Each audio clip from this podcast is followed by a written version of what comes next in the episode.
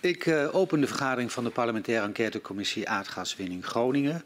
En meld ook even dat uh, in verband met ziekte uh, onze collega de heer Quint niet aanwezig is vandaag. vandaag aan de orde is het verhoor van mevrouw Dales. En ik verzoek de griffier om haar naar binnen te geleiden.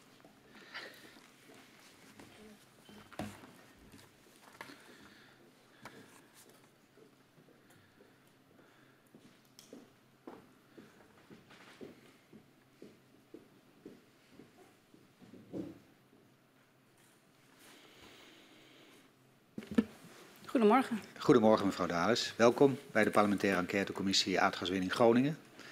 60 jaar aardgaswinning heeft Nederland veel gebracht, maar kent zeker voor gedupeerde schaduwkanten. De commissie onderzoekt hoe deze schaduwkanten hebben geleid tot het besluit om de aardgaswinning in Groningen te stoppen. Wij willen ook uh, weten hoe de besluitvorming op cruciale momenten is verlopen. Hoe private en publieke partijen hebben samengewerkt in de gaswinning.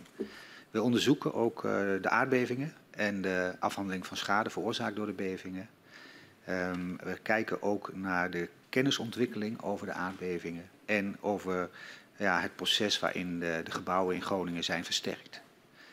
Um, we hebben uh, vorige week uh, vooral ook stilgestaan bij de beving in Huizingen, uh, maar ook vooral naar de gevolgen voor de winning. vanaf deze week kijken we ook naar de gevolgen bovengronds. hoe heeft het eh, de huizen van Groningers geraakt, de schadeafhandeling, de versterking, maar ook de immateriële schade. En u bent geestelijk verzorger geweest, ook in het gebied. Uh, en daarom uh, treedt u hier vandaag op als getuige. Ja. Uh, u heeft ervoor gekozen om de belofte af te leggen en daarmee de waarheid en niets dan de waarheid te zullen zeggen. Ik verzoek u daarom om even te gaan staan. En mij na te zeggen, dat beloof ik. Dat beloof ik. Dan staat u nu onder Ede. Mag u weer plaatsnemen. Het verhoor met u zal worden afgenomen door uh, mevrouw Kat en mevrouw Katman. En mogelijk dat aan het einde van uh, het verhoor ook mevrouw Van der Graaf nog enkele vragen aan u zal stellen. Prima. Ja? Dan gaan we beginnen. Mevrouw Dales, uh, u groeide als kind op bij uw ouders in Loppersum. En de aardbeving bij Huizingen in 2012 beschadigde het huis van uw ouders. Ook het huis van uw opa had grote aardbevingsschade. De impact op de familie is groot. Uw vader adviseert zelfs uh, weg te gaan uit Groningen. Maar een paar jaar na uw studie kiest u er juist voor om als geestelijk verzorger in het aardbevingsgebied aan de slag te gaan. Vanochtend willen we eerst met u spreken over uw ervaring als kind van ouders met schade door aardbevingen. En daarna willen we met u ingaan op uw werk als geestelijk verzorger voor de gedupeerden van de aardbevingen door de gaswinning. Zoals gezegd, u groeide op in Loppersum. Kunt u een beeld schetsen van het huis waar u woonde?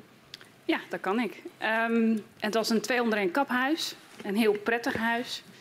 Um, in een fijne buurt waar ik mijn buren kende. Um, speelgenootjes had, een speeltuin dichtbij. In een, nou ja, klein tot midden Groningsdorp. Met een basisschool, voorzieningen, een zwembad. met veel vrijheid. Ja. ja. Hoe oud was het huis? Het huis is volgens mij nu 30 jaar oud.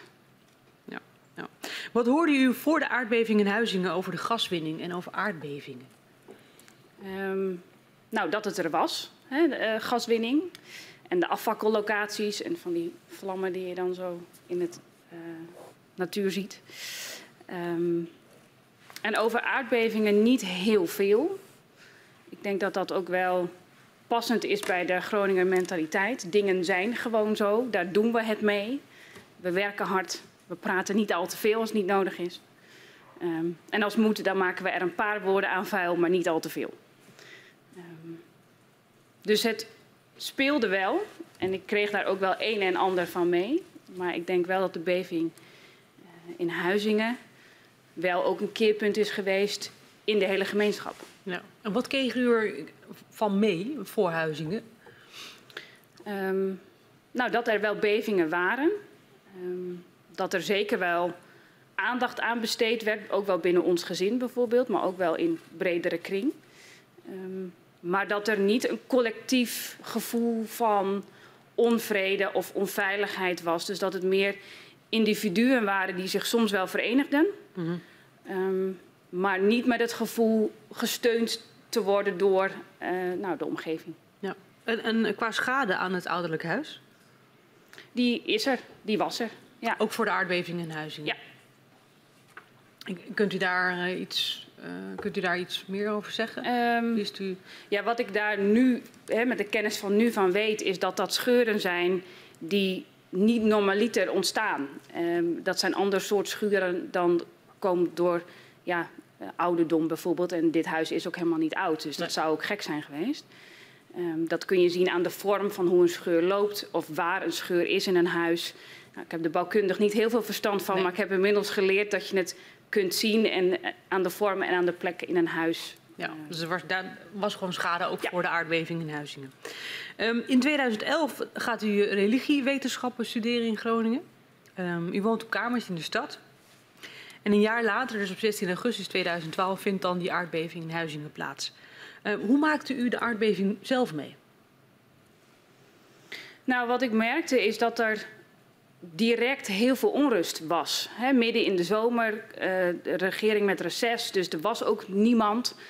Um, maar er was wel veel onrust in de regio.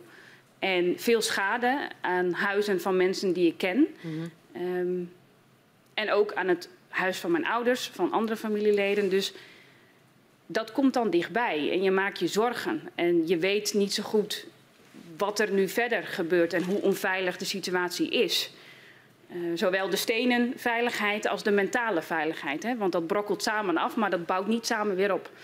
Mm -hmm. um, dus dat merkte ik wel, ja. ja, ja. En waar was u zelf toen die aardbeving plaatsvond? Ik was zelf uh, op kamers in Groningen. Ja. ja, dus was in de stad Groningen. Ja. En uw eerste reactie van uw ouders, uh, wat, wat, wat, was, uh, wat was dat? Nou, binnen mijn familie leefde gaswinning en bevingsproblematiek al wat langer dan de beving in Huizingen plaatsvond. Dus meer een, een, gevoel van zie je wel. Hmm. En een gevoel van ik heb het toch gezegd. Um, en je wilt niet gelijk krijgen op dit punt. Maar je krijgt het wel. Ja. ja. Um, de eerste keer dat u toen bij uw ouders uh, langskwam naar die aardbeving, um, wat was er zichtbaar qua schade? Ja, wat, wat, wat ik net ook al zei, wat schade op plekken waar dat niet zou moeten of horen. Wat scheuren die abnormaal eruit zien. Mm -hmm. vooral dat. Ja. En en schade in de zin van immateriële schade. Dus onrust, verdriet, boosheid. Um, een gevoel van wat gaat er, wat kan er nu nog meer komen? Er ja. zit een voorbode van nog veel meer. En dat, die gevoelens die, die, kreeg, die, die kreeg u mee van uw ouders? Ja, nou niet alleen van hen, maar ook gewoon van de mensen eromheen. Van de buurt, van het dorp, van de omgeving. Ja. Ja, ja, ja. En wat deed dat uh, met u? Ik maakte mij ook wel zorgen. Ja. En aan de ene kant maakte ik mij zorgen om de stenenveiligheid. Maar ik maakte mij denk ik nog meer zorgen om de immateriële veiligheid. De mentale veiligheid van mensen en het veiligheidsgevoel. En het aan de ene kant heel trots zijn op de plek waar je woont en daar niet weg willen. En aan de andere kant ook voelen van ja, is dit houdbaar voor mij? Ja, ja en die gevoelens die je toen had, was dat uh, qua zwaarte dan Um, ja, de eerste keer dat u dat merkte van dit is wel anders dan voorhuizingen? Ja, omdat het ook een veel collectiever gevoel was. En dat sterkt aan de ene kant. Hè, het gevoel dat je ergens niet alleen in staat, dat mhm. helpt. -hmm. um, maar aan de andere kant laat het dus ook zien dat het echt is. Want in de, als je het alleen bij jezelf voelt, kan je nog denken: Goh, zie ik het dan wel goed? En als je het dan ook om je heen ziet, dan denk je: Ja, ik zie het wel goed en het is dus echt. Ja. Ja, oké. Okay. Dank u wel. Uh, niet alleen uw ouders hebben schade, uh, maar ook het huis van uw opa in uh, Zeerijp. En als uw opa in 2016 overlijdt, dan loopt de discussie met het Centrum Veilig Wonen over het oplossing van zijn schade nog steeds. Hoe ging uw opa om met de schade aan zijn huis? Nou, niet eigenlijk. In de zin van um, hard werken, niet te veel woorden aan spenderen wat je niet snapt uitbesteden. In dit geval aan familie. En kop de veur, zoals we dat doen in Groningen. Uh, maar je merkte wel aan hem een bepaalde onrust. En een gejaagdheid. En een zeker voor hem, ik wil hier absoluut niet weg. Ik heb hier 65 jaar gewoond met mijn vrouw, ik heb hier mijn kinderen opgevoed. Ik ga hier niet vandaan. Dus de mentale impact is dan groot. Die kan ook Ja. niet uitbesteed worden. Nee, nee Wat, die heb je eh, zelf te dragen. En, ja. en, wat, en wat moet er dan uitbesteed worden? Aan familie bijvoorbeeld? Eh, procedures. Ehm, de, hele, ja, ja, de hele juridische romslomp. eh, gesprekken met instanties. Dat soort zaken. Omdat hij dat niet, in ieder geval niet alleen wilde en kon. De man liep tegen de 80 toen de tijd. Dus ehm, En, en eh, u zegt ook procedures. Dus, dus dat zijn de, veel gesprekken, veel brieven. Of is dat over, een overzichtelijk proces? dat, gaat, dat is altijd langer en ingewikkelder dan dat je zelf zou willen en dat op voorhand beloofd wordt. Ja. En wat, wat, wat was eigenlijk die impact van die situatie van uw opa op, op uw ouders? Dat gaat dan dubbel. En dat zie ik bij veel meer mensen in het, in het gebied. Je hebt je eigen dossier. Je hebt soms een mantelzorgdossier. Soms heb je ook nog een professioneel dossier als je als professional in het gebied aan het werk bent. Dus dat zijn meerdere schaakborden om op te schaken. En het is lastig om dat dan niet nou ja, te laten vervlechten of je leven te laten overnemen. Niet alleen voor nou, wat ik van dichtbij gezien heb, maar wat ik bij veel meer mensen zie. En was het dan zo eh, in uw familie dat dat vervlochten werd? Ik denk dat we daar altijd heel zorgvuldig wel mee zijn omgegaan. Maar hoe groter de last om te dragen, ja, hoe sterker de schouders ook moeten zijn. En ik denk dat we dat met z'n allen goed gedaan hebben. Maar dat het bij tijd en wijle zeker zwaar was, ja. En wat was de grootste last om te dragen? Dat je anderen zich ontveilig ziet voelen en niet kan zeggen dat het wel goed komt. Want je weet niet of het wel goed komt. En dat je het daarmee uit te houden hebt. En dat het gaat om de mensen die je lief hebt. Want je hebt het liever zelf te dragen dan dat je het een ander ziet doen. Ja, en ik wilde eigenlijk vragen van wat was die impact eh, voor u? Maar Ja. eigenlijk heeft u dat antwoord dan nu al gegeven. Ja, nou ja, of- dat. Of wilt u daar nog iets aan toevoegen? Nee, ik denk dat dit de lading wel dekt. Ja. En uw ouders die, die verhuizen van Loppersum naar Anne in de provincie Drenthe. Wat was eigenlijk de reden dat uw ouders weggingen?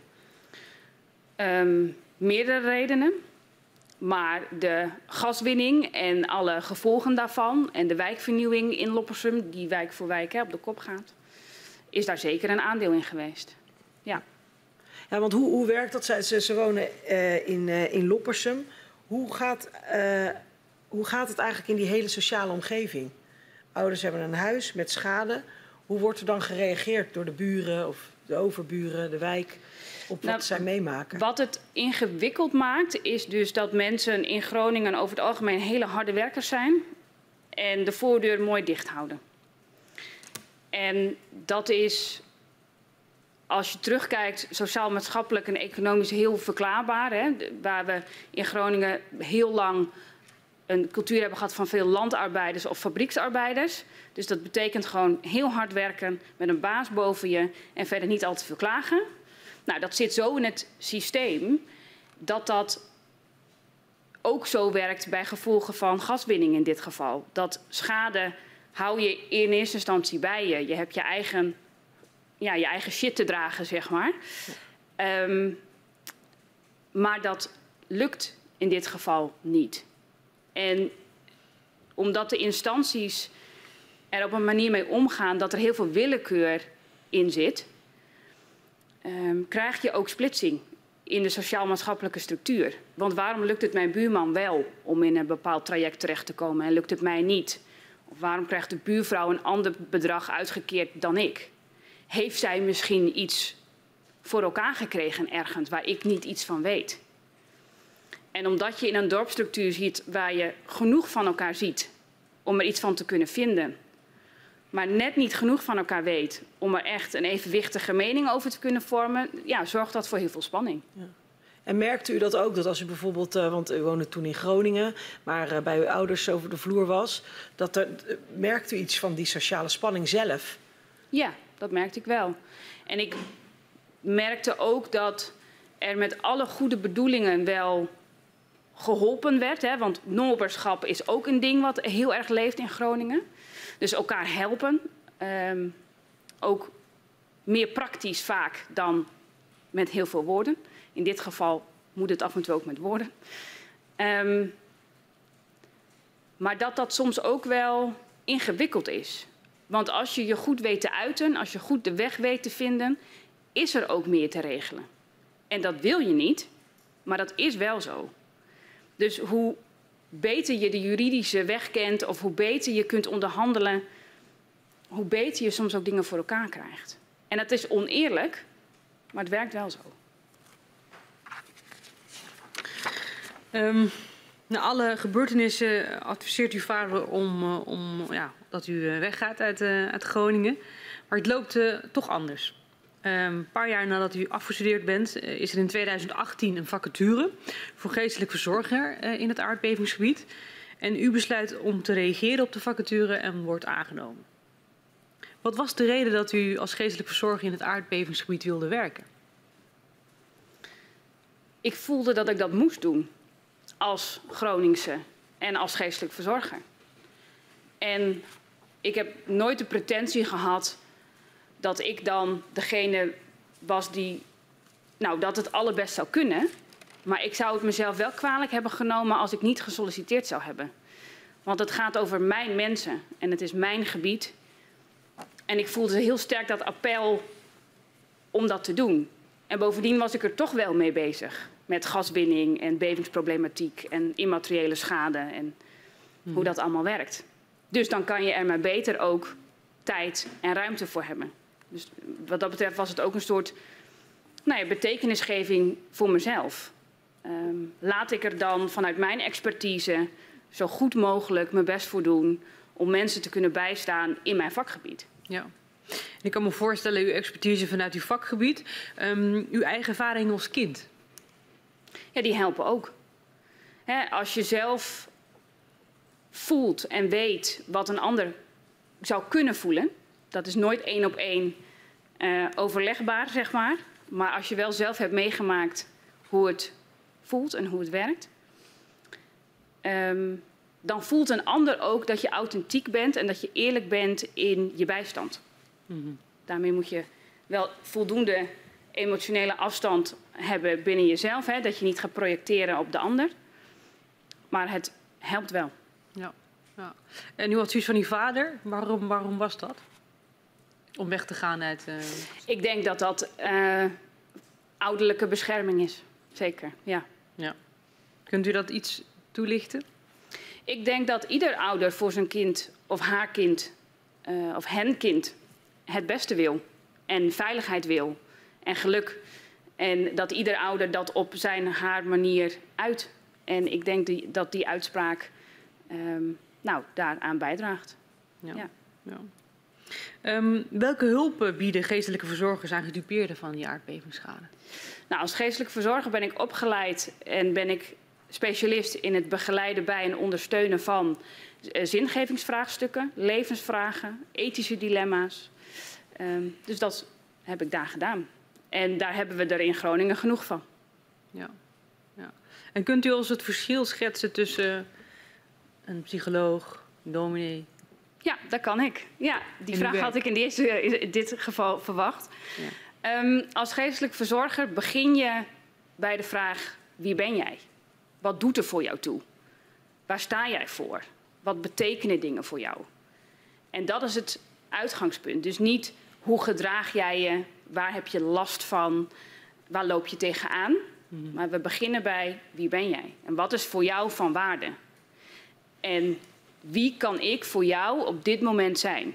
En ik ben er onvoorwaardelijk voor je en ik zal er blijven. Hoe vaak, hoe lang dan ook. En dat is het uitgangspunt van een geestelijk verzorger. Ja. Ja. Ja. En hoe vindt dan samenwerking met andere zorgverleners plaats in, in, in dat werk? Als ik daar zo op terugkijk, denk ik dat alle organisaties waarmee we hebben samengewerkt op een spectrum van veiligheid zitten. En dan zie ik het veiligheid in twee delen, namelijk de stenen veiligheid en de mentale veiligheid. En ergens op dat spectrum opereren organisaties zich. En wij zitten helemaal aan de kant van de immateriële schade, hè, de mentale schade. En sommige organisaties zitten wat meer in het midden of wat meer naar de stenen veiligheid. Maar we hebben het allemaal over datzelfde waardegeladen woord veiligheid. En als je van jezelf weet waar je in dat spectrum zit, en van de ander dat ook een beetje kunt zien, dan kun je prima daarin samenwerken. Um, um, naast u, hoeveel andere geestelijke verzorgers waren er destijds uh, actief? Ik ben aangesteld samen met één collega. Uh, die collega is in het eerste jaar uh, afgezwaaid en in mijn tweede jaar kwam daar een nieuwe collega voor terug. Mm -hmm.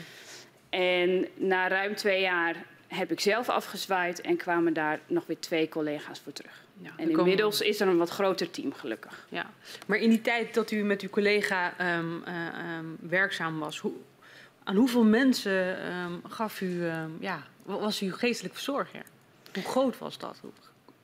In verschillende gradaties was dat heel groot. Dat kan namelijk verschillen van een gesprek in de supermarkt, heel laagdrempelig. Goh joh, hoe is het met je? Hou je het nog vol? Um, wat heb jij nodig om een beetje op de been te blijven? Tot aan afspraken bij mensen thuis op verzoek um, die gepland zijn. En wij maakten er ook zaak van om bijvoorbeeld aanwezig te zijn bij buurtbewonersbijeenkomsten of bij andere soort grote uh, evenementen. Om er te zijn, om te luisteren, om terug te vertellen ook wat we horen. Net als dat ik dat nu ook bij u doe om woord te geven wat de Groninger voelt en vindt. Voor alle mensen die dat niet zelf nu hier doen. Dus als ik een getal zou moeten noemen, nou, dan gaat dat over tientallen, honderd mensen misschien wel. Maar allemaal wel op verschillende niveaus. Ja, ja. En u, vertelde, u verklaarde net um, dat u ook aanwezig was bij grotere evenementen, bijeenkomsten. Waar moet ik dan aan denken? Nou, buurtbewonersbijeenkomsten of uh, bijeenkomsten waarin een nieuwe methodiek wordt uitgelegd of um, bijeenkomsten van belangenverenigingen ja. waar we ook maar werden uitgenodigd of onszelf uh, uitnodigden omdat we dachten dat het zinvol was om daar te zijn. Ja, ja. dus die, die, die, ja, die vrijheid had u ook in het werk om dan um, zelf ook te kunnen bepalen van oké, okay, nu hier gaan we naartoe. Ja.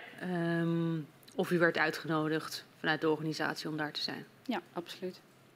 Ja, wist u, uh, wisten mensen u ook te vinden? Hoe, hoe, laag of hoog was de drempel?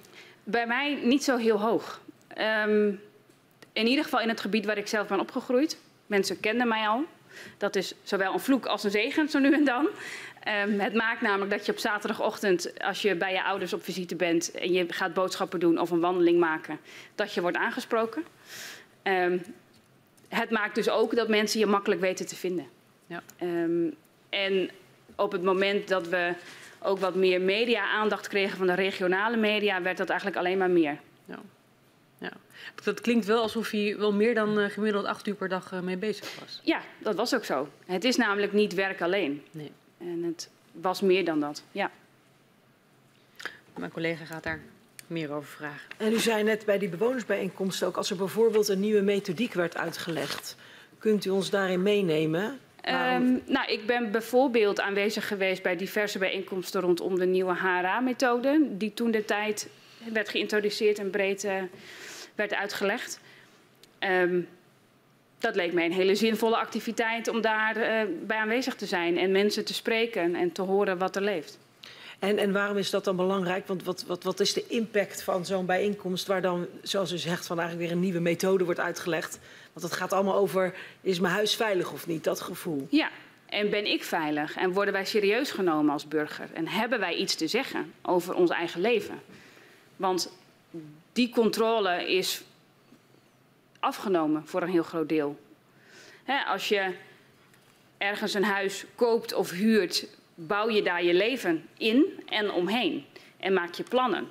En wil je bouwen aan iets. Maar op het moment dat je thuis niet veilig is, brokkelt ook je hele toekomstperspectief af. Want misschien wil ik wel verhuizen. Of misschien moeten we wel sloopnieuwbouw. Of misschien moeten we wel naar een wisselwoning.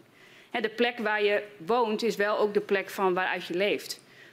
En als dat niet vanzelfsprekend is, als je daar niet zelf voor mag kiezen, ja, waar mag je dan nog wel zelf voor kiezen? En dat merkte je ook zeker in, in dat soort zalen. Worden wij wel serieus genomen en mag ik wel zelf bepalen over mijn eigen leven? Ja, en ondertussen blijft natuurlijk ook die bodem beven. Ja. Want net als vorige week ook een aardbeving uh, 2,5.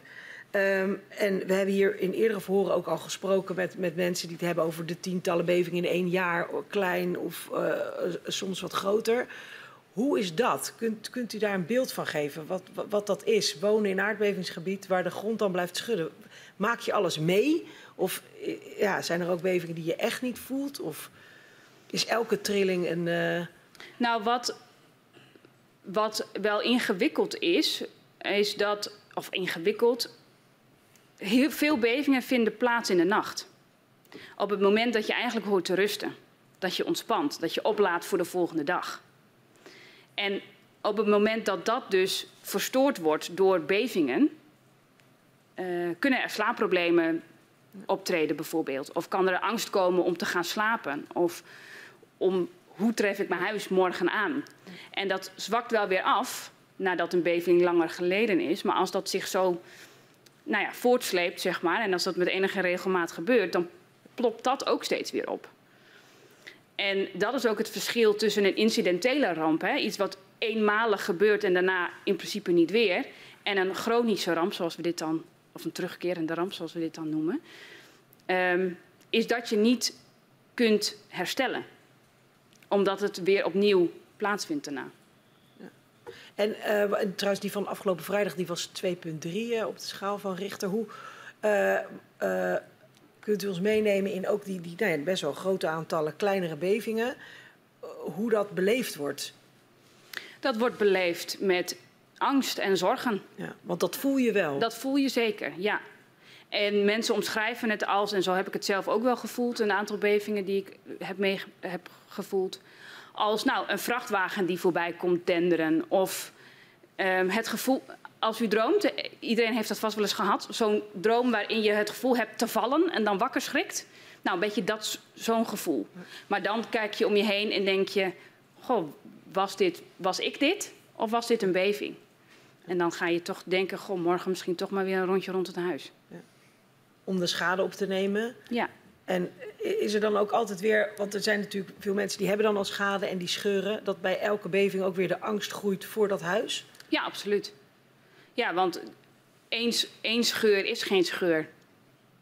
Dus je gaat altijd kijken naar, is er nog meer? Of is de schuur die ik had, is die verdiept? Of zit het nu wel in het fundament? Of hoe is het met de kinderen? Zijn die er wakker van geworden? Um, hoe leg ik dit weer uit? En gingen daar dan uw gesprekken over met, uh, met mensen? Gesprekken gingen over heel veel dingen. Uh, over toekomstperspectief, over opvoeding. Want als er iets is wat gaat over wie ben ik, wat vind ik belangrijk en wat wil ik meegeven, is het het opvoeden van kinderen. En als je niet tegen je kind kunt zeggen: het is veilig, omdat je het zelf niet van binnen voelt. Of als je voelt van het bevingsdossier of het, ja, het dossier wat wij hebben thuis neemt mij soms over. Of ik moet daar meer tijd aan besteden dan dat ik zou willen. Waardoor ik andere dingen die ik eigenlijk belangrijker vind minder ga doen. Ben ik dan wel een goede ouder? Dat soort vragen. Of vragen over, goh, kan ik nu eigenlijk wel zelfstandig ondernemer worden? Want dat maakt mijn financiële positie een stuk kwetsbaarder. Durf ik dat wel aan nu we misschien in een sloopnieuwbouwtraject terechtkomen?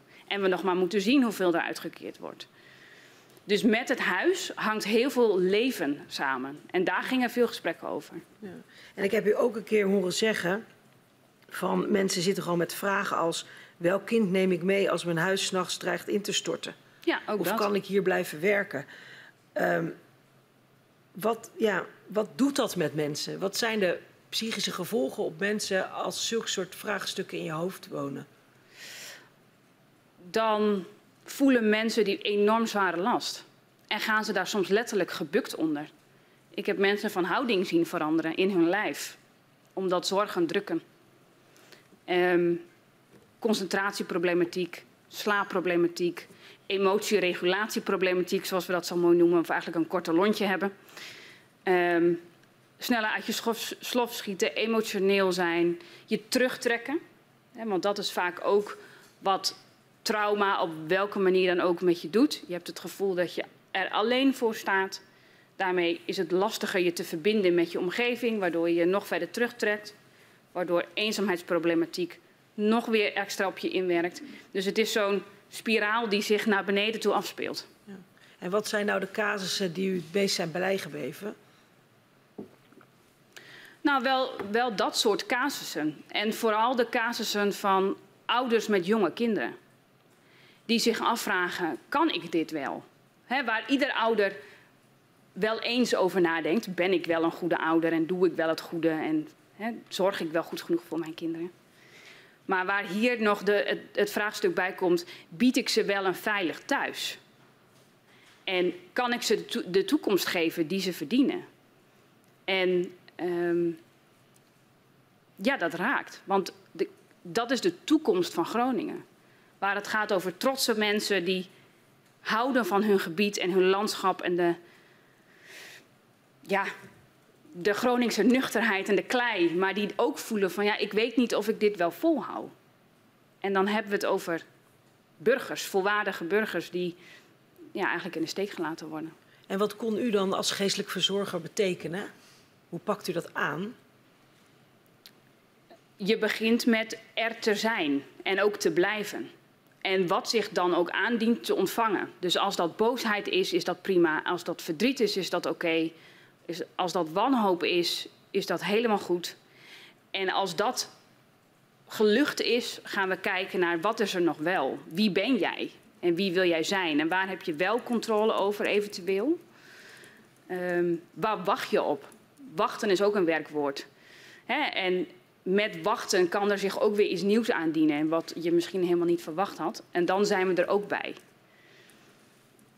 En met dat er iemand is die er onvoorwaardelijk voor je is en met je meekijkt, komt er soms lucht. En komt er soms licht. En gaan we erbij zitten als je op de bodem van de put zit en vieren we met je mee als er een succes is. Ja. En kunt u ons meenemen in zo'n gesprek? Want waren dat vaak keukentafelgesprekken? Of? Ja, keukentafelgesprekken of wandelgesprekken of gesprekken in de supermarkt of in een buurthuis of op straat.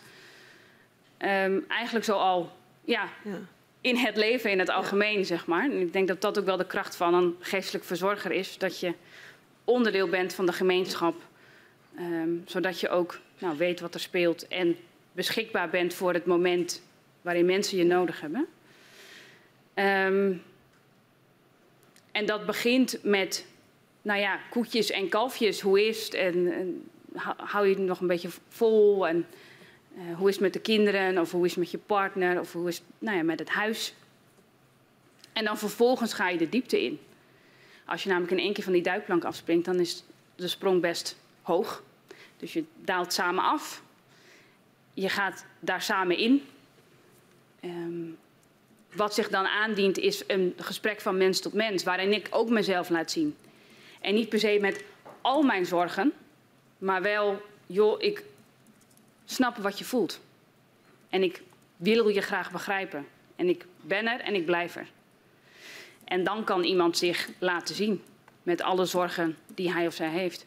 En u heeft het al twee keer gezegd, en dat dat blijven, dat is ook eigenlijk van het allergrootste belang. Ja. En waarom is dat? Is dat? Omdat wat een ander jou toevertrouwt niet lichtzinnig gezegd wordt.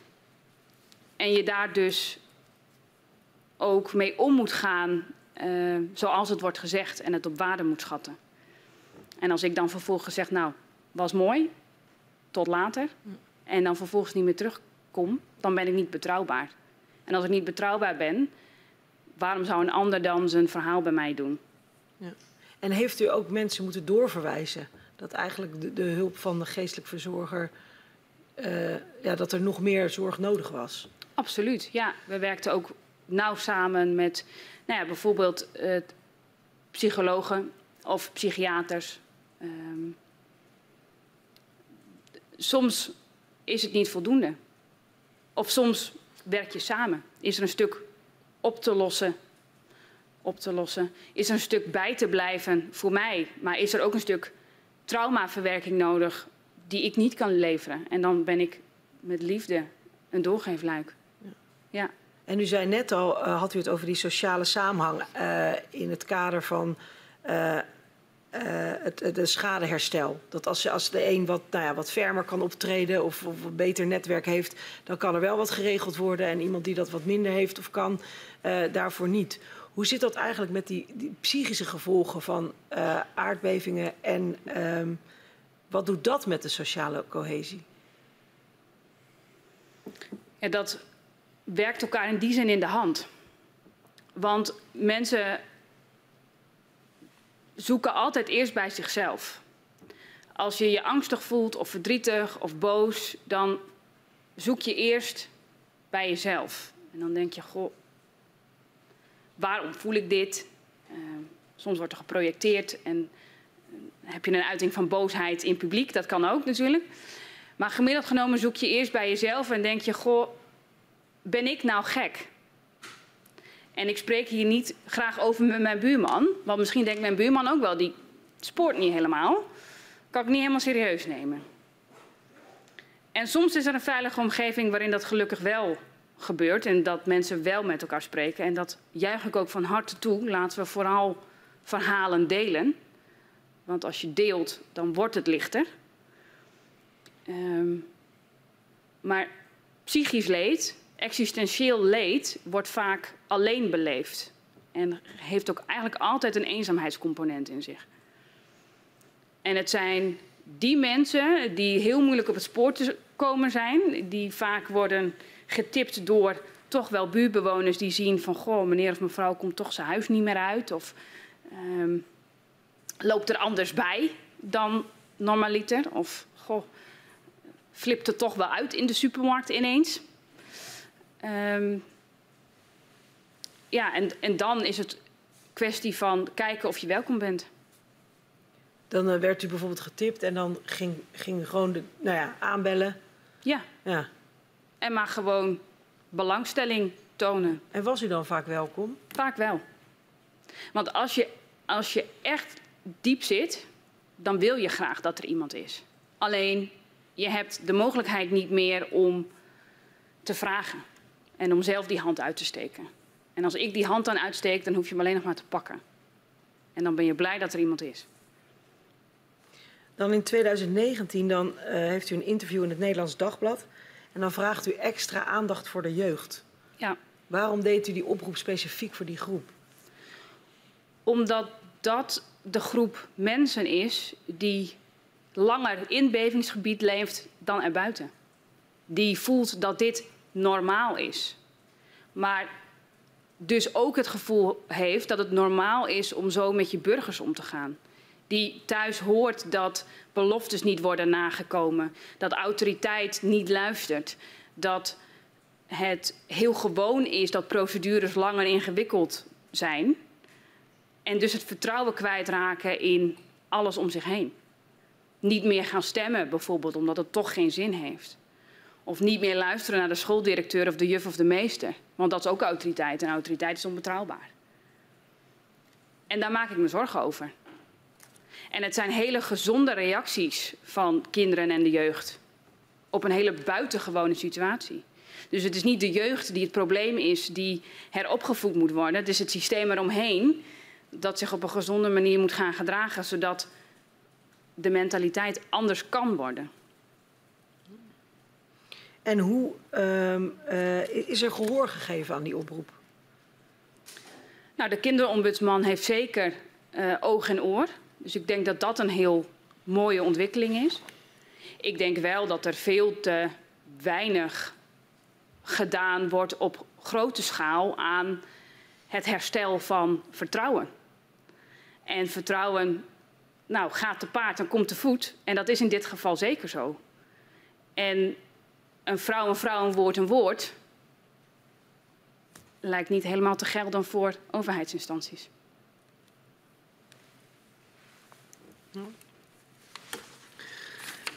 Um,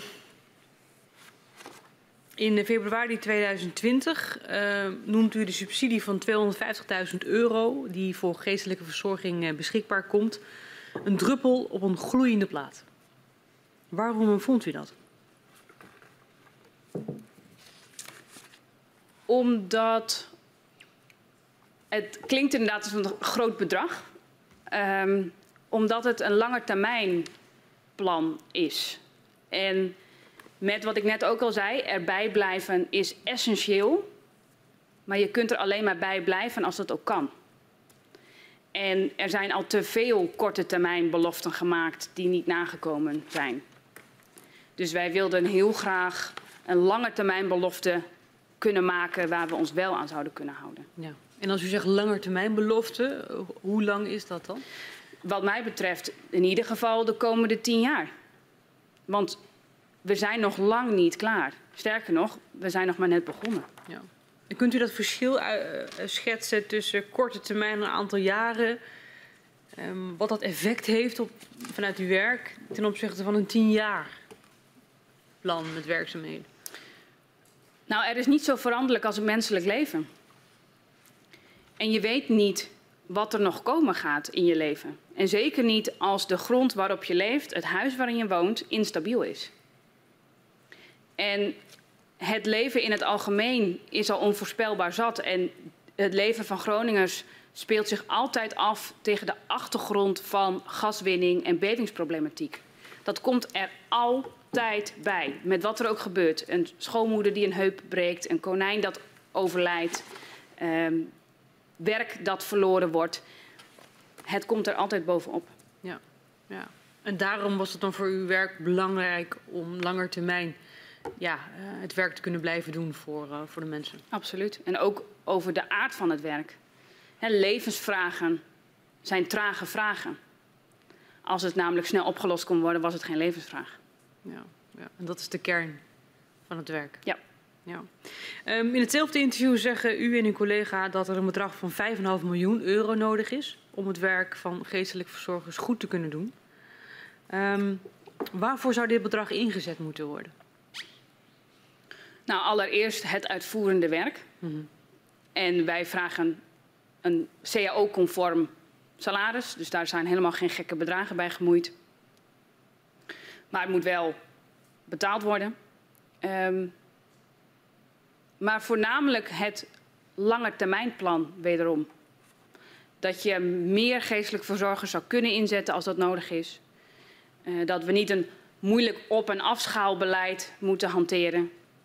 Maar dat het vanzelfsprekend is dat mensen die daar behoefte aan hebben, um, die in de knoop zitten, aan de grond zitten, kosteloos een beroep op ons kunnen doen.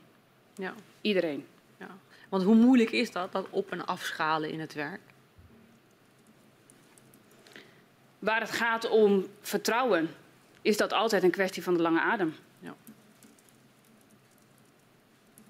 Dus eigenlijk niet te doen. Dat is lastig, ja. Want als je er wilt zijn, maar het onduidelijk is of je er mag zijn, dan raak je aan het fundament van het vak. Ja. Um, want hoeveel uh, medewerkers, geestelijk verzorgers, zouden dan tegelijkertijd uh, ingezet kunnen worden? En hoeveel behoeften um, moeten we aan, aan denken? Nou, wat we in, het, in de eerste periode vooral merkten, was dat het het opzetten van was. Mensen laten kennis maken met wat is geestelijke verzorging, wat doet een geestelijk verzorger, wat kan die voor mij betekenen. Um, en wij merkten dat het terugvertellen van verhalen, dat dat heel veel goed deed. Net als de serie Ik Wacht, die jullie ongetwijfeld zullen hebben gelezen, um, dat ook deed voor mensen. Dat je voelt dat je niet alleen bent, dat je voelt dat een ander jouw verhaal gehoord heeft, begrepen, gevoeld heeft en weer terug gaat vertellen. In breder publiek. En dat je dus je serieus genomen voelt. En als ik nu kijk naar hoe GVA Groningen ervoor staat met een team van geestelijk verzorgers dat aan het werk gaat. Zo uit mijn hoofd zijn het vijf collega's, maar pin me daar niet op vast. Mm -hmm. um, dan ben ik daar heel trots op. En denk ik dat zij heel mooi werk aan het doen zijn. Ja, ja. Um, wat, hoe staat het er nu financieel voor met de geestelijke verzorging? Wat ik ervan weet, is dat het inmiddels financieel gezond is, maar ik weet niet voor welke termijn. Want ik heb bij mijn afzwaaien gezegd, Het is nu van jullie en ik wil me daar dus ook niet meer mee bemoeien.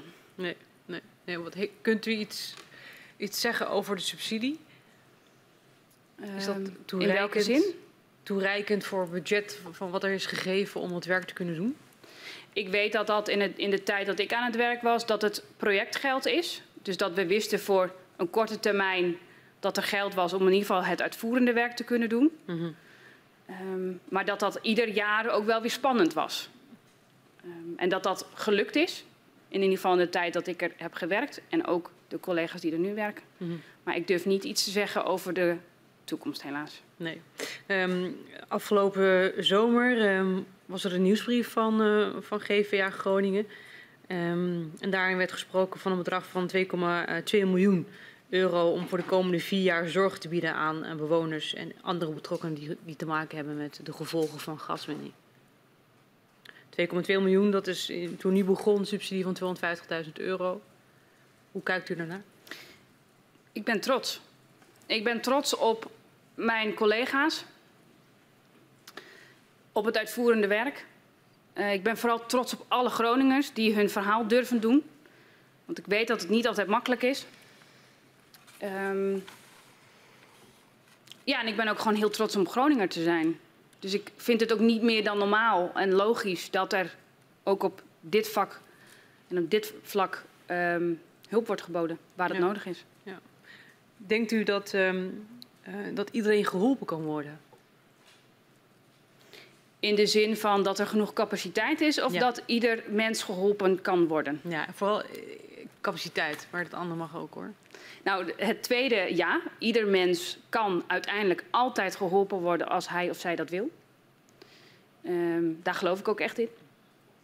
Dat eerste, dat is lastiger. Want de mensen moeten gevonden worden. Eh, nou, er moet capaciteit genoeg zijn. Maar dat zal de toekomst uitwijzen. Ja. U verklaarde net, hè, ehm, levensvragen, dat, dat kost ook tijd. Ehm, in hoeverre ehm, eh, heeft u veranderen die, die, die, in de loop van tijd de complexiteit van, eh, van de gezinnen waar, qua situatie waarin ze in zitten? Kunt u daar een beeld van schetsen? Ja, de complexiteit verandert inderdaad en wordt eigenlijk steeds groter, die complexiteit. Want naarmate beloften langer gebroken worden, naarmate perspectief steeds weer wordt vooruitgeschoven hè, of zelfs verdwijnt, ehm, treedt moedeloosheid op. En als daar dan een coronapandemie overheen komt, waardoor, waar eigenlijk dan wordt gezegd, nou mensen, trek u terug in uw huizen. En, ik de- en mensen denken, goh, maar mijn huis is helemaal niet veilig en ik wil mij helemaal niet terugtrekken in dit huis, dan werkt dat dubbel. En wordt het dus nog ingewikkelder. En krijg je steeds opnieuw de bevestiging van wij, wij doen er niet toe als mens. En dat is eigenlijk de bodem van waaruit je leeft. Doe ik ertoe? Mag ik er zijn? Eh, ben ik belangrijk genoeg? Ehm, naast geestelijke verzorgen zijn ook andere organisaties eh, en mensen actief op het gebied van eh, psychologische gevolgen. Ehm, gebeurt er dan, dan genoeg met al die organisaties? Wat het lastig maakt, is dat dit een, onder, of een onderwerp dat het over de werkelijkheid gaat zoals die nu is. Dat het niet is, iets is waar we op kunnen terugkijken. Dat je dweilt met de kraan open, als het ware. Want met alle steun die er is, die er geboden wordt door de diverse organisaties, komen er steeds opnieuw nieuwe vragen en nieuwe angsten bij. Omdat we nog midden in het hele geheel zitten. Omdat bevingen nog niet gestopt zijn, omdat perspectief nog niet geboden is. Omdat beloften niet of nauwelijks worden nagekomen. Ehm, dus gebeurt er voldoende? Ik denk dat er een heleboel gebeurt, gebeurt uit hele goede wil, maar dat de kraan ook nog heel erg open staat. Ja. En wat is er dan nog meer nodig? Nou ja, wat ik in, eerder ook al benoemde, is dat, dat veiligheid wel samen afbrokkelt, maar niet weer samen opbouwt. Ehm, en dat in dit geval, denk ik, de stenen veiligheid eerst gewaarborgd moet worden. voordat je aan structurele mentale veiligheid die ook groter wordt en beter gevoeld wordt, kunt werken. En dat betekent niet dat wat er nu gebeurt zinloos is, want dat denk ik absoluut niet. Ik denk dat het heel zinvol is wat er nu gebeurt op mentaal vlak. Maar dat het er wel ook voor zorgt dat er steeds opnieuw werk gedaan moet worden in dezelfde levens van mensen. Ja. En als u zegt uh, opnieuw het werk worden gedaan, wat doet dat dan met de, met de geestelijke verzorgers? Nou, als geestelijk verzorger ben je bij uitstek opgeleid om het uit te houden met, zoals we dat dan zeggen in vakjargon. Maar om er dus bij te blijven. En om ook die uitzichtloosheid te kunnen dragen met mensen. En soms betekent dat dus dat je nou ja, aan emotieregulatie gaat doen. Zoals dat voor heel veel mensen uh, kan werken. Door te bewegen, door nou, te schreeuwen, door iets kapot te gooien. Door, nou, noem het maar, hoe dan ook. Maar door erbij te blijven. En in die uitzichtloosheid te zeggen, maar ik ben er wel. En je kunt je verhaal kwijt. En ook als we niet zeggen, is het betekenisvol. Duidelijk. Uh, mevrouw van der Graaf heeft een aantal vragen. Ja, ik kom nog terug op een aantal uh, onderwerpen die aan de orde zijn uh, geweest. Um, ik ga even terug uh, naar uw ouders. want hoe gingen zij om met de schade die voor Huizingen ontstond? werd die gemeld door hen? Ik moet daarvoor even in mijn geheugen graven. Bij mijn weten zijn er wel schades gemeld, maar dat zullen niet hele grote schades zijn geweest. En hoe gingen zij voor die tijd om met uh, nou ja, wat er gebeurde of, uh, voor die beving bij Huizingen en misschien na de beving bij Huizingen? Zag u een verschil in het gezin ik, waar u vandaan Ik zag komt? vooral het verschil dat er meer gevoeld werd dat er uh, in de samenleving meer draagvlak voor was. Meer draagvlak voor? Voor um, nou, opkomen voor je recht om schade te melden. Uh, het, de publieke opinie wat veranderde. Uh, dat er dus echt iets aan de hand is. Dus dat je je meer gesterkt voelt. En dat, zo werkt het vaak met um, nou, ingewikkelde situaties die je overkomen. Je hebt eigenlijk verschillende copingstijlen, hè, manieren van, van ergens mee omgaan. Het, vlechten, het vechten en het vluchten kennen we wel. Um, maar er is ook betekenisgeving of bevriezen. En die, juist die betekenisgeving, um, hoe maak ik er chocola van, zeg maar? Wat betekent het voor mij? Wat voor plek geef ik het in mijn levensverhaal? Um, die kwam na Huizingen meer op gang. Namelijk dat het een collectief is, dat je het kunt delen met anderen. Dat het er vaak over gaat. En, en dat was wel echt een keerpunt na Huizingen. En hoe, uh, hoe gingen uw ouders uh, daarmee om? Waar, waar zou u hen onderbrengen? Welke manier? Wat heeft u gezien thuis? Ik, ik, denk dat ik uit een vrij strijdbaar gezin kom. En dat dat ook een van de redenen is waarom ik nu hier bij u zit. Dat ik voel dat er een appel op mij gedaan wordt en dat ik daar mijn burgerplicht in wil vervullen. Voor alle Groningers die hun verhalen hebben, maar hier niet zitten. En hoe gaat het nu met uw ouders? Um, nou, na omstandigheden goed. Was het ja. een, in uw ogen een, een nou ja, kon u dat als dochter van uh, steunen dat zij die stap naar Annen hebben gezet, het gebied uit? Ik denk dat dat voor hen een hele gezonde keuze is en ik ben ontzettend trots op hen. Ja. ja. U zei eerder uh, iets over traumaverwerking. Wat heeft u daarvan gezien? Kunt u ons meenemen in een voorbeeld? Uh... Ik heb mensen gezien die lichamelijke klachten ontwikkelden na bevingen. Uh, niet specifiek na Huizingen, maar kan ook onder andere naar Huizingen. Wat die, voor klachten waren dat? Nou, slaapproblemen, um, maar ook stress wordt ook gevoeld door het lijf. En energie die nergens heen kan, levert frustratie op. Is er iemand die u daarbij is bijgebleven? Diverse mensen. Kunt en ik, u, ja, ik kan natuurlijk ik kan geen namen of, of nee, specifieke dat, dat vragen we niet. noemen. Maar misschien is er een situatie die u in algemene termen misschien kunt omschrijven, dat we een goed beeld hebben van wat betekent dit nou in het leven van een mens. Ja, nou er zijn diverse casussen die dan allemaal gaan over vaak mannen, heerschappen met nou, veel energie, midden in het leven, in de sociaal-maatschappelijke structuur een prominente rol, die uiteindelijk toch vastlopen op de traagheid, op de steeds herhalende uh, nou, teleurstelling, op het verliezen van perspectief. Die zeggen: ik, ik doe het niet meer. Ik kan het niet, ik trek mij terug. Um, terwijl dat niet in hun natuur ligt. Die en ik trek mij terug uit het publieke leven. Uh, niet meer naar de klaverjasavonden gaan bijvoorbeeld. Of niet meer naar het dorpsfeest gaan. Of niet meer hun verhaal doen omdat het te pijnlijk is. Um, en, wat maakt het dan dat het pijnlijk is om naar een, een dorpsfeest te gaan of een klaverjasavond? Om, eh, activiteiten die eigenlijk ontspanning zouden kunnen brengen. Wat maakt dat? Omdat het, en de, dat zie ik vaker eh, over allerlei thematiek. Als je je gekrenkt voelt in je mens zijn. En als je ook voelt dat jou als mens geen recht wordt gedaan. En je ondervindt daar dus ook klachten van, zowel psychisch als lichamelijk. Um, dat dan alles extra energie gaat kosten. En alles kost extra moeite. Dus het je dan verbinden met een ander, oprecht kunnen luisteren naar een ander, energie voelen om gezellig te doen, terwijl je dat absoluut niet voelt, dan echt een brug te ver is. Alleen door dan thuis te blijven, vereenzaam je nog meer. En dat is wel, dat is wel wat ik zie bij mensen. Ja. En u schetste net dat u ook uh, aanbelde uh, bij mensen. Dus dat, dat was ook onderdeel van hoe u uw werk uh, deed. Ja. Ja, u ging bij mensen langs en u zei ik wel eens vaak welkom.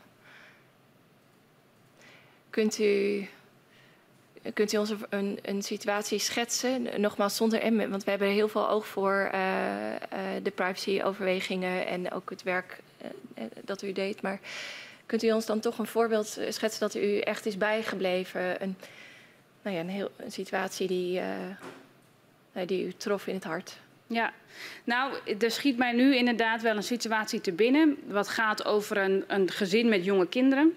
Dat voor sloopnieuwbouw zou gaan. En de ouders waren vrij open in hun communicatie, kinderen in de basisschoolleeftijd. Dus zij gingen met het hele gezin kijken bij de wisselwoning waar ze zouden gaan wonen. En uh, het oudste kind daarna volledig van slag. En ouders geen idee waardoor het kwam. Het kind wilde het ook niet uiten. Um, van het een op het andere moment. En um, nou, toevalligerwijs raakte ik betrokken bij dit gezin. Um, en ging ik met het kind eerst maar eens even lekker potje voetballen. En hadden we het er zo eens over. En over de tuin. En over dan de tuin in het nieuwe huis. En nou, zo kwamen we wat eens aan de praat. En uiteindelijk vertelde hij snikkend. En het konijn dan? Want bij de wisselwoning was geen konijnenhok. Dus kan het konijn dan wel mee? Want die is belangrijk voor mij. Die heb ik gekregen op mijn verjaardag. En die moet mee. Maar het konijn heeft daar geen thuis. Want het staat geen hok. Dus kan het konijn dan wel mee. En ogenschijnlijk gaat dat over een konijnenhok. Maar waar het over gaat, is wat voor die jongen van betekenis is. En dat het zijn kameraad is. Dat hij die mee wil hebben. En dus hebben wij een ritueel gemaakt rondom het konijn en het konijnenhok. En de verhuizing van het hok van hun huis waarin ze woonden naar de wisselwoning. En hij mocht daar, hij mocht het bedenken hoe het moest en wat passend was voor hem en voor zijn konijnenvriend. En toen was het oké. Want hij had zelf de regie gehad in de transitie. En wat voor hem van betekenis was, had ruimte gekregen. En zo, zo kunnen ze ogenschijnlijk kleine dingen uh, van wezenlijk belang zijn laat dit ook iets zien van uh, hoe vragen ouders uh, bezighouden, maar dat, dat het hele gezin doorheeft wat er speelt? Ja, en ieder op zijn eigen niveau, ja, op zijn eigen manier. U gaf ook aan dat, dat het een chronische ramp betreft. Wat betekent dat in de praktijk? Dat het een steeds terugkerende, uh, ja, repeterende breuk eigenlijk is. Waar je bij incidentele rampen een moment hebt waarin de ramp, ramp plaatsvindt. En daarna je kunt beginnen aan nou, herstel. Eerst fysiek vaak en dan de, de, mentale gevolgen. Om bijvoorbeeld de overstroming in Limburg te noemen als voorbeeld, wat ons allemaal nog recent, denk ik, uh, in het hoofd zit. Dat is een incidentele ramp. Maakt het niet minder verschrikkelijk, maar is een eenmalige uh, ramp. En in dit geval hebben we het over een langslepende ja, tijdsgevricht met veel bevingen die ook nog lang niet ophouden. Waar we ook niet, we hebben geen stip op de horizon.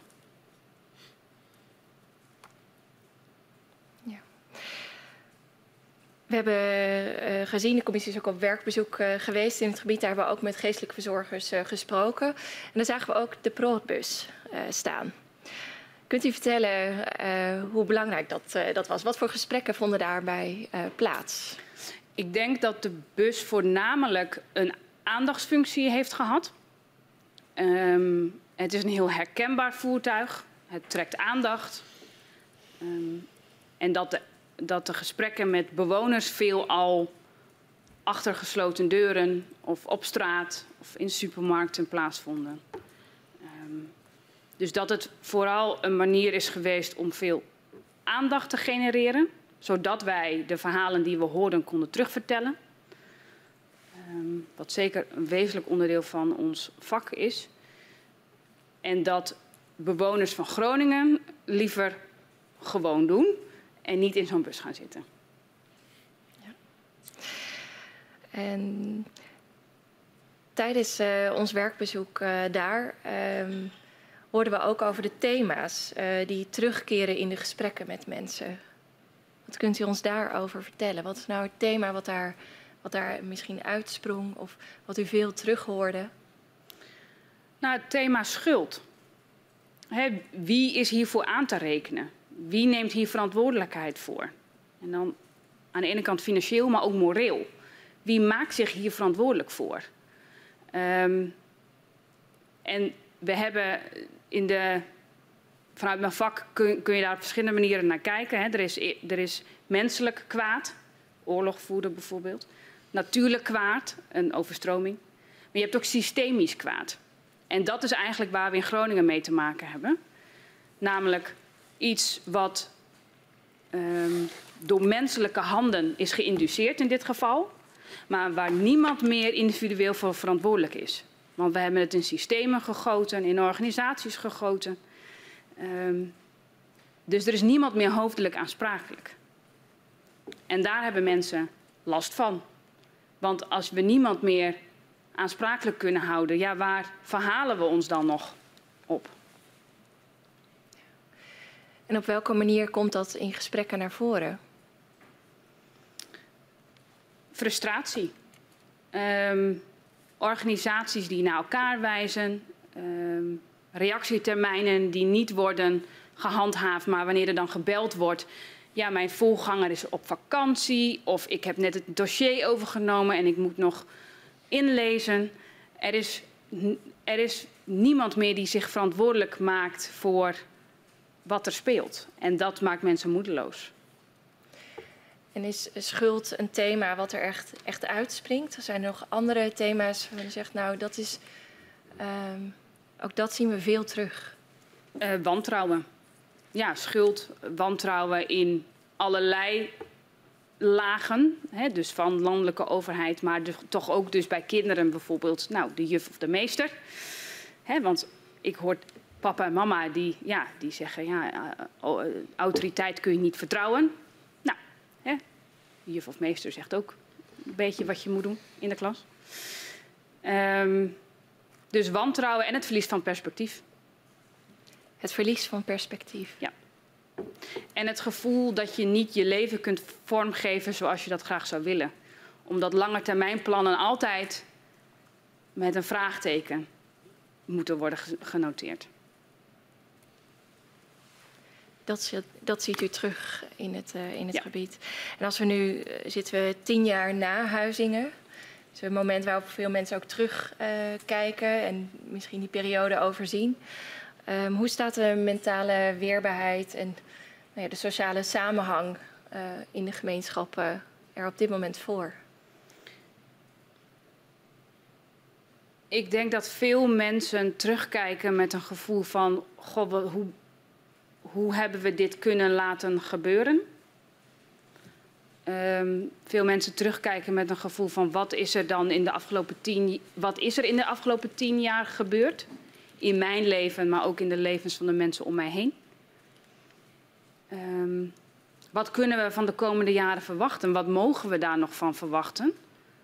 Wat durven we er nog van te verwachten? Want als je iets verwacht kun je ook teleurgesteld worden en dat zijn we al genoeg. En hoe moeten wij als mensen samen verder? Kunnen we dat nog? Uh, worden we serieus genomen? Nemen we onszelf en elkaar serieus? Dat soort vragen. En wat dat betreft is het ook zeer van belang dat mijn collega's werkzaam blijven. Want dit zijn vragen die je niet 1, 2, 3 oplost of waar je te lang zelf mee rond moet blijven lopen. Want, eh, want kunt u voorzien, eh, het zijn vragen waar veel mensen mee rondlopen. Kan iedereen die dat zou willen uh, spreken met mensen of deze vragen kwijt? Of hoe groot is zeg maar, de behoefte aan het uh, werk? Ik zou mensen willen uitnodigen om te delen van verhaal. En niet om te snakken, maar juist om samen te dragen, om weer trots te zijn op waar je woont, op wie je bent, wat je wil, wat je ambities zijn. Um, om ongeacht het leed wat je is aangedaan, of het leed wat de mensen om je heen is aangedaan, toch te gaan staan voor wie je bent, uh, je hart te maken voor wat je belangrijk vindt en durven te kijken naar de toekomst. Zowel die van jezelf als de mensen om je heen en dat samen te doen. Dank u wel. Dan in 2021 dan stopt u als geestelijk verzorger. Uh, na drie jaar. Uh, waarom stopt u daar eigenlijk mee? Omdat ik in mijzelf voelde dat het meer was dan werk. En dat is absoluut geen probleem. Maar ik had op dat moment twee functies. Uh, als geestelijk verzorger, maar bij twee verschillende organisaties. En ik kreeg bij Alliade in Friesland de mogelijkheid om fulltime aan het werk te gaan. En heb toen bij mijzelf gedacht, wat is voor mij de meest gezonde en houdbare situatie? En voelde toen ook bij mijzelf, omdat het meer is dan werk, omdat het gaat over mijn mensen in mijn gebied waar ik wil blijven wonen ook, en nog steeds woon gelukkig. Um, ben ik misschien niet meer de juiste vrouw op deze plek. Wel om het geestelijke verzorgingswerk op te zetten, maar niet om het door te geven en langdurig houdbaar te laten zijn. En dus heb ik gedacht, ik geef mijn uh, functie op in Groningen en geef het door aan mensen die dat beter kunnen dan ik. Want, want het werk ging eigenlijk altijd door voor u? Het werk ging altijd door en het was. Uh, het zit ook in mij. En dat is de reden waarom ik het ben gaan doen. Maar dat is ook tevens de reden waarom ik het weer heb teruggegeven. Ja. En het gaat altijd door omdat er ook, al doe je even de boodschappen, dan... Ja. ja. Ja. Wat gebeurt er dan als u in de supermarkt stond? Nee, dan, dan werd ik aangesproken. Ja. want dan was ik niet per se in functie als geestelijk verzorger. Maar dan was Melissa gewoon boodschappen aan het doen. Nou, dat is wat laagdrempeliger dan als ik net um, in functie ben geweest, bijvoorbeeld. Ja. Is dat eigenlijk nu nog steeds? Zo nu en dan, ja. En um, ik heb ook nog steeds goed contact met mijn collega's die aan het werk zijn. Dus er is een heel mooi doorverwijssysteem waar dat nodig is. Ja. Was dat ook wat, wat, wat u het zwaarst vond van uw werk? Dat het, dat, dat het altijd doorging? Of, of is dat iets anders? Voor mij was het het zwaarst dat het, het, dat het uitzichtloos is. En dat het Um, en dat het heel dichtbij komt. En dat is dus aan de ene kant geweest waarom ik denk ik de wel de juiste vrouw was om te beginnen, maar niet de juiste vrouw om het door te geven. En waarom is het uitzichtloos? Um, omdat het zich nu nog steeds ook afspeelt. Omdat het leed niet stopt. Omdat de bevingen niet stoppen. Mensen niet het gevoel hebben recht gedaan te worden. En we niet weten hoe lang dit nog duurt.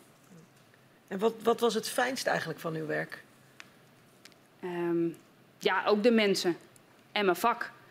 En het gevoel dat ik vanuit mijzelf kon bijdragen. Ehm, dat er een appel op mij gedaan werd waaraan ik kon voldoen. En dat gaf mij veel voldoening, ja.